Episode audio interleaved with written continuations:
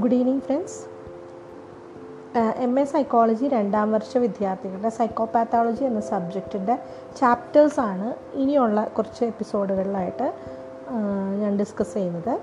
അതൊരു രണ്ടാമത്തെ സെക്ഷൻ പോലെ നമുക്ക് തുടങ്ങാം. അപ്പോൾ ഈ സബ്ജക്റ്റിൽ ഏകദേശം ഒരു ഇരുപത് ചാപ്റ്റേഴ്സാണുള്ളത് history of psychopathology, classification of psychopathology, developmental pathogenesis, childhood mental disorders, anxiety disorders, panic and phobias, generalized anxiety disorders and obsessive compulsive disorder, PTSD other post-traumatic stress disorder, somatoform and dissociative disorders, depressive disorders, bipolar disorders. Other mode mood disorders substance induced mood disorders schizophrenia paranoia and delusional disorder psychotic disorder substance induced psychotic disorders borderline personality disorder narcissistic personality disorder dependent and histrionic personality disorder schizoid and paranoid personality disorder ഇങ്ങനെ ഇരുപത് ചാപ്റ്റേഴ്സാണ് ഈ psychopathology എന്ന സബ്ജക്റ്റിൽ അപ്പോൾ അതിൽ ആദ്യത്തെ chapter നമുക്ക് പയ്യെ തുടങ്ങാം. History of Psychopathology Ancient supernatural beliefs. Throughout history, human civilization have held quite different views of the problems that we consider now to be mental disorders. The search for explanations of the causes of abnormal behavior dates to ancient times as to conflicting opinions about the etiology of mental disorders. There have, be, there have also been a number of approaches to treat these mental disorders or psychopathologies. Ancient beliefs attributed abnormal behavior to the disfavor of a supernatural behavior, power or the mischief of demons. A second stream of beliefs started attributing mental disorders to some physiological dysfunction, dysfunctions and biochemical imbalances in the body. This was only on late 19th or early 20th century when psychological explanations of nature, etiology, and treatment of mental disorders began to be conceptualized and started receiving importance.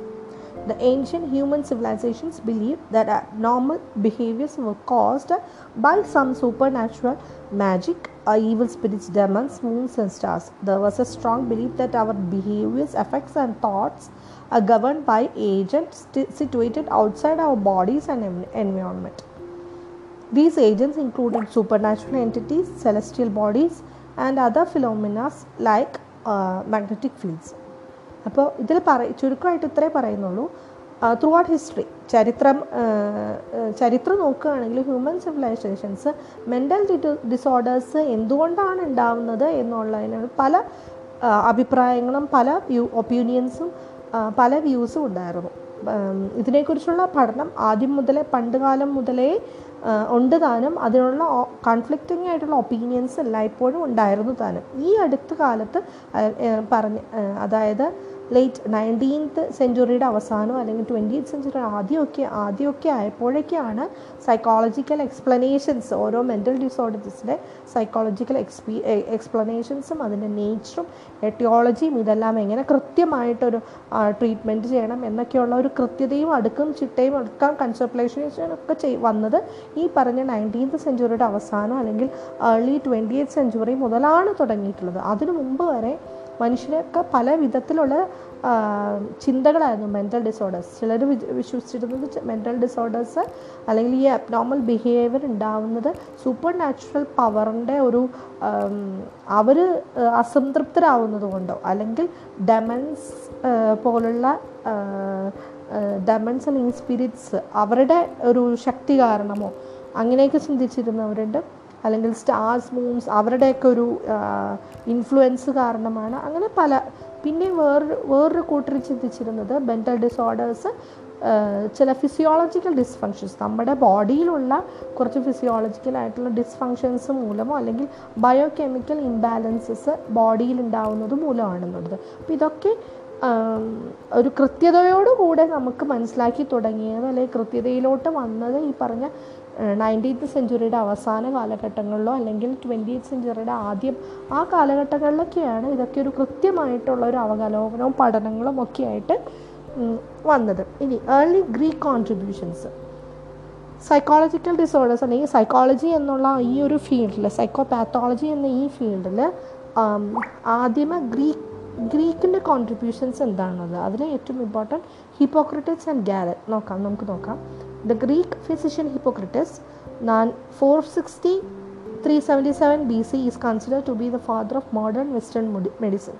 He and his associates left a body of work called the Hippocratic Corpus, written between 450 and 350 BC, in which they suggested that psychological disorders could be treated like any other disease. They did not limit their search for the causes of psychopathology to the general area of disease because they believed that psychological disorders might also be caused by brain pathology or head trauma and could be influenced by hereditary these are remarkably astute de- deductions of for the time and they have been suppose, supported in recent years. അപ്പോൾ ഇതിൽ പറയുന്നത് ഇപ്പോൾ Greek fizzy ഫിസിഷ്യനായ Hippocrates ആണ് father of modern western medicine ആയിട്ട് consider ചെയ്യുന്നത്. അപ്പോൾ ഇദ്ദേഹം ജീവിച്ചിരുന്ന കാലഘട്ടം നാനൂറ്ററുപത് മുന്നൂറ്റി എഴുപത്തി ഏഴ് ബി സി കാലഘട്ടങ്ങളിലായിരുന്നു. അപ്പോൾ ഈ ഇവരും ഇദ്ദേഹവും ഇദ്ദേഹത്തിന്റെ ശിഷ്യന്മാരും വിചാരിച്ചുകൊണ്ടിരുന്നത് അല്ലെങ്കിൽ അവർ അവർ പറഞ്ഞിരുന്നത് സൈക്കോ സൈക്കോളജിക്കൽ ഡിസോർഡേഴ്സ് എന്ന് പറയുന്നത് മറ്റേതൊരു ഡിസീസസ് പോലെ തന്നെ നമുക്ക് ട്രീറ്റ് ചെയ്യാൻ പറ്റുമെന്നായിരുന്നു. അതുപോലെ തന്നെ head head injury head trauma brain pathology ഇതൊക്കെയും അത് ഹെഡിറ്ററി വഴി ഇൻഫ്ലുവൻസ് ഇൻഫ്ലുവൻസ് ഇൻഫ്ലുവൻസ് ചെയ്യാം.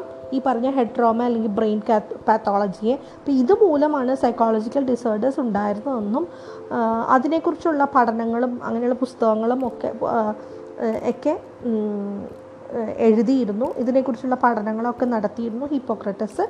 അപ്പോൾ ഈ ഇതിന്റെ ഒരു റീസെന്റ്ലി ഈ ഒരു അടുത്ത കാലഘട്ടങ്ങളിലാണ് ഈ ബ്രെയിൻ പാത്തോളജിയെക്കുറിച്ചുള്ളൊക്കെ കൃത്യമായ ഒരു എന്താണ് പഠനങ്ങൾ നമുക്ക് കിട്ടിയിട്ടുള്ളത്. അപ്പോൾ എന്നാൽ തന്നെയും ഹിപ്പോക്രട്ടിസ് ശിഷ്യന്മാരും ഇത് പറഞ്ഞപ്പോൾ അവർക്ക് ആ കാലഘട്ടത്തിൽ ഒരുപാട് അവർക്ക് സപ്പോർട്ടേഴ്സ് ഉണ്ടായിരുന്നു. Next Hippocrates considered the brain to be seat of wisdom consciousness intelligence and emotion therefore disorders involving these functions would logically be located in the brain hippocrates also recognized the importance of psychological and interpersonal contributions of psychopathology such as the sometimes negative effects of family stress on some occasions he removed patients from their families ഒരു മറ്റൊരു കാര്യം ഹിപ്പോക്രട്ടസ് പറഞ്ഞിരുന്നത് ബ്രെയിനാണ് wisdom അല്ലെങ്കിൽ ജ്ഞാനം consciousness intelligence emotion ഇതിന്റെ എല്ലാത്തിന്റെയും ഒരു ഉറവിടം അല്ലെങ്കിൽ ഇതെല്ലാം ഇരിക്കുന്നത് ബ്രെയിനിലാണെന്നുള്ളത് അതുകൊണ്ട് തന്നെ അദ്ദേഹം അദ്ദേഹം അങ്ങനെയാണ് വിശ്വസിച്ചത്. അതുകൊണ്ട് തന്നെ ഈ ഡിസോർഡേഴ്സ് എല്ലാം ബ്രെയിനിലാണ് അഫക്റ്റ് ബ്രെയിനിലാണ് ലൊക്കേ ബ്രെയിനിൽ ലൊക്കേറ്റ് ചെയ്തുകൊണ്ട് ഇതെല്ലാം ബ്രെയിൻ ആണ് കാരണക്കാരൻ എന്ന് ആണ് ഹിപ്പോക്രട്ടസ് പറഞ്ഞുകൊണ്ടിരുന്നത്. അപ്പോൾ അത് അത് മാത്രമല്ല സൈക്കോളജിക്കൽ ഒരു സൈക്കോപാത്തോളജിക്കൽ സൈക്കോളജിക്കൽ ഡിസോർഡേഴ്സും ഇന്റർപേഴ്സണൽ കോൺട്രിബ്യൂഷൻസ് അതായത് ആ സൈക്കോ ഈ ഡിസോർഡേഴ്സ് ഉള്ള വ്യക്തിയുടെ എൻവിയോൺമെന്റും ഈ ഡിസോ ആ വ്യക്തിയും തമ്മിലുള്ള ആ ബന്ധം ഹിപ്പോക്രട്ടസ് ശരിയായി മനസ്സിലാക്കിയിരുന്നു ഒരു പരിധി വരെയൊക്കെ അതുകൊണ്ട് തന്നെ ചില പേഷ്യൻസിനെ ഹിപ്പോക്രറ്റസ് ആ ഫാമിലീസ് തന്നെ മാറ്റി മാറ്റി നിർത്തി ചികിത്സിച്ചിരുന്നു എന്നാണ് പറയുന്നത്. Further all the problems were consider to be the result of an imbalance of body fluids and treatment procedures were design in an attempt to restore the ideal balance പിന്നീട് നമ്മുടെ ബോഡിക്കകത്തുള്ള ഫ്ലൂയിഡ്സ് ആ ഫ്ലൂയിഡ്സിന്റെ ഒരു ഇംബാലൻസ് ആണ് ഈ problems psychological പ്രോബ്ലംസിന്റെ കാരണമെന്നും ഡിസോർഡേഴ്സിന്റെ problem കാരണമെന്നും. അതിനാൽ തന്നെ ഈ ഐഡിയൽ ബാലൻസ് ഉണ്ടാക്കാനായിട്ടുള്ള ട്രീറ്റ്മെന്റ് പ്രൊസീജിയേഴ്സും നടത്താനുള്ള ശ്രമങ്ങളായിരുന്നു പിന്നീടുള്ള ഒരു നടന്നുകൊണ്ടിരുന്നത്. Galen a Roman physician adopted Hippocratic theory and advocated that four fluids relate to the Greek environmental concepts such as heat, other blood, dryness, black bile, moisture, yellow bile, and called fel- flame. Uh, each fluid was related to one quality Each of one or more fluids were treated by regulating the environment to increase or decrease heat, dryness, moisture, and cold depending on the deficiency of the fluid. For example, when King Charles got Charles VI got sick, he was pre- treated according to the following concept of Galen. He was moved to less stressful countryside environment to restore the balance of his body fluids. Rest, good diet, and exercise were recommend അപ്പോൾ ഇതിൽ പറയുന്നതെന്ന് വെച്ചാൽ gallon Roman physician ഈ ഹിപ്പോക്രറ്റിക്കിന്റെ ഹിപ്പോക്രറ്റിക് theory adopt ചെയ്യുകയും അതിനുശേഷം ഇദ്ദേഹം പഠിപ്പിക്കാൻ പറഞ്ഞു തുടങ്ങി അല്ലെങ്കിൽ പഠിപ്പിച്ചു തുടങ്ങി എന്താണ് നാല് ഫ്ലൂയിഡ്സ് ഗ്രീക്ക് എൻവയോൺമെന്റൽ കൺസെപ്റ്റിലുള്ള നാല് ഫ്ലൂയിഡ്സാണ് ഈ എല്ലാ ഇത് ബോഡിയുടെയും അടിസ്ഥാനമായിട്ടുള്ള ഒരു fluids അതെന്തൊക്കെയാണ്? Heat dryness moisture cold heat എന്ന് പറഞ്ഞാൽ blood dryness black bile moisture yellow bile cold അല്ലെങ്കിൽ കബം ഫ്ല ഫ്ലെയിം എന്ന് പറയും. അപ്പോൾ ഇതെല്ലാം was related to one quality ഒരു ക്വാളി ഉണ്ടാവും. എക്സസ് ഓഫ് ഈ ഒന്നോ ഈ ഒന്നോ അല്ലെങ്കിൽ അതിൽ കൂടുതലോ ഉള്ള ഈ ഫ്രൂട്ട്സിന്റെ എക്സസോ അല്ലെങ്കിൽ അതിന്റെ കുറവോ ഇതൊക്കെ വരും ഇത് ഈ കാരണങ്ങൾ കൊണ്ടാണ് ഈ പറഞ്ഞ പോലുള്ള ഡിസോർഡേഴ്സ് ഉണ്ടാകുന്നത്. അപ്പോൾ ആ അതിനെ ആ ഇംബാലൻസിനെ ബാലൻസിലേക്ക് കൊണ്ടുവരികയായിരുന്നു ഈ കാ ഈ പറഞ്ഞ ഗാലൻ എന്ന റോമൻ ഫിസിഷ്യൻ ചെയ്തുകൊണ്ടിരുന്നത്. ഇപ്പോൾ എക്സാമ്പിൾ പറയുകയാണെങ്കിൽ കിങ് ചാൾസ് ദ സിക്സ്ത് അസുഖം വന്നപ്പോൾ അദ്ദേഹത്തിന് എന്താ ചെയ്തതെന്ന് വെച്ച് കഴിഞ്ഞാൽ ഈ ഗാലന്റെ കൺസെപ്റ്റ് അനുസരിച്ചാണ് ചികിത്സിച്ചത്. ഇദ്ദേഹത്തെ ലെസ് സ്ട്രെസ്ഫുൾ കൺട്രീസൈഡ് എൻവയോൺമെന്റിലേക്ക് മാറ്റുകയും അവിടെ ബാല ഇദ്ദേഹത്തിന്റെ ബോഡി ഫ്ലൂയിഡ്സിനെ ഒരു ബാലൻസിലേക്ക് കൊണ്ടുവരികയും ചെയ്തു.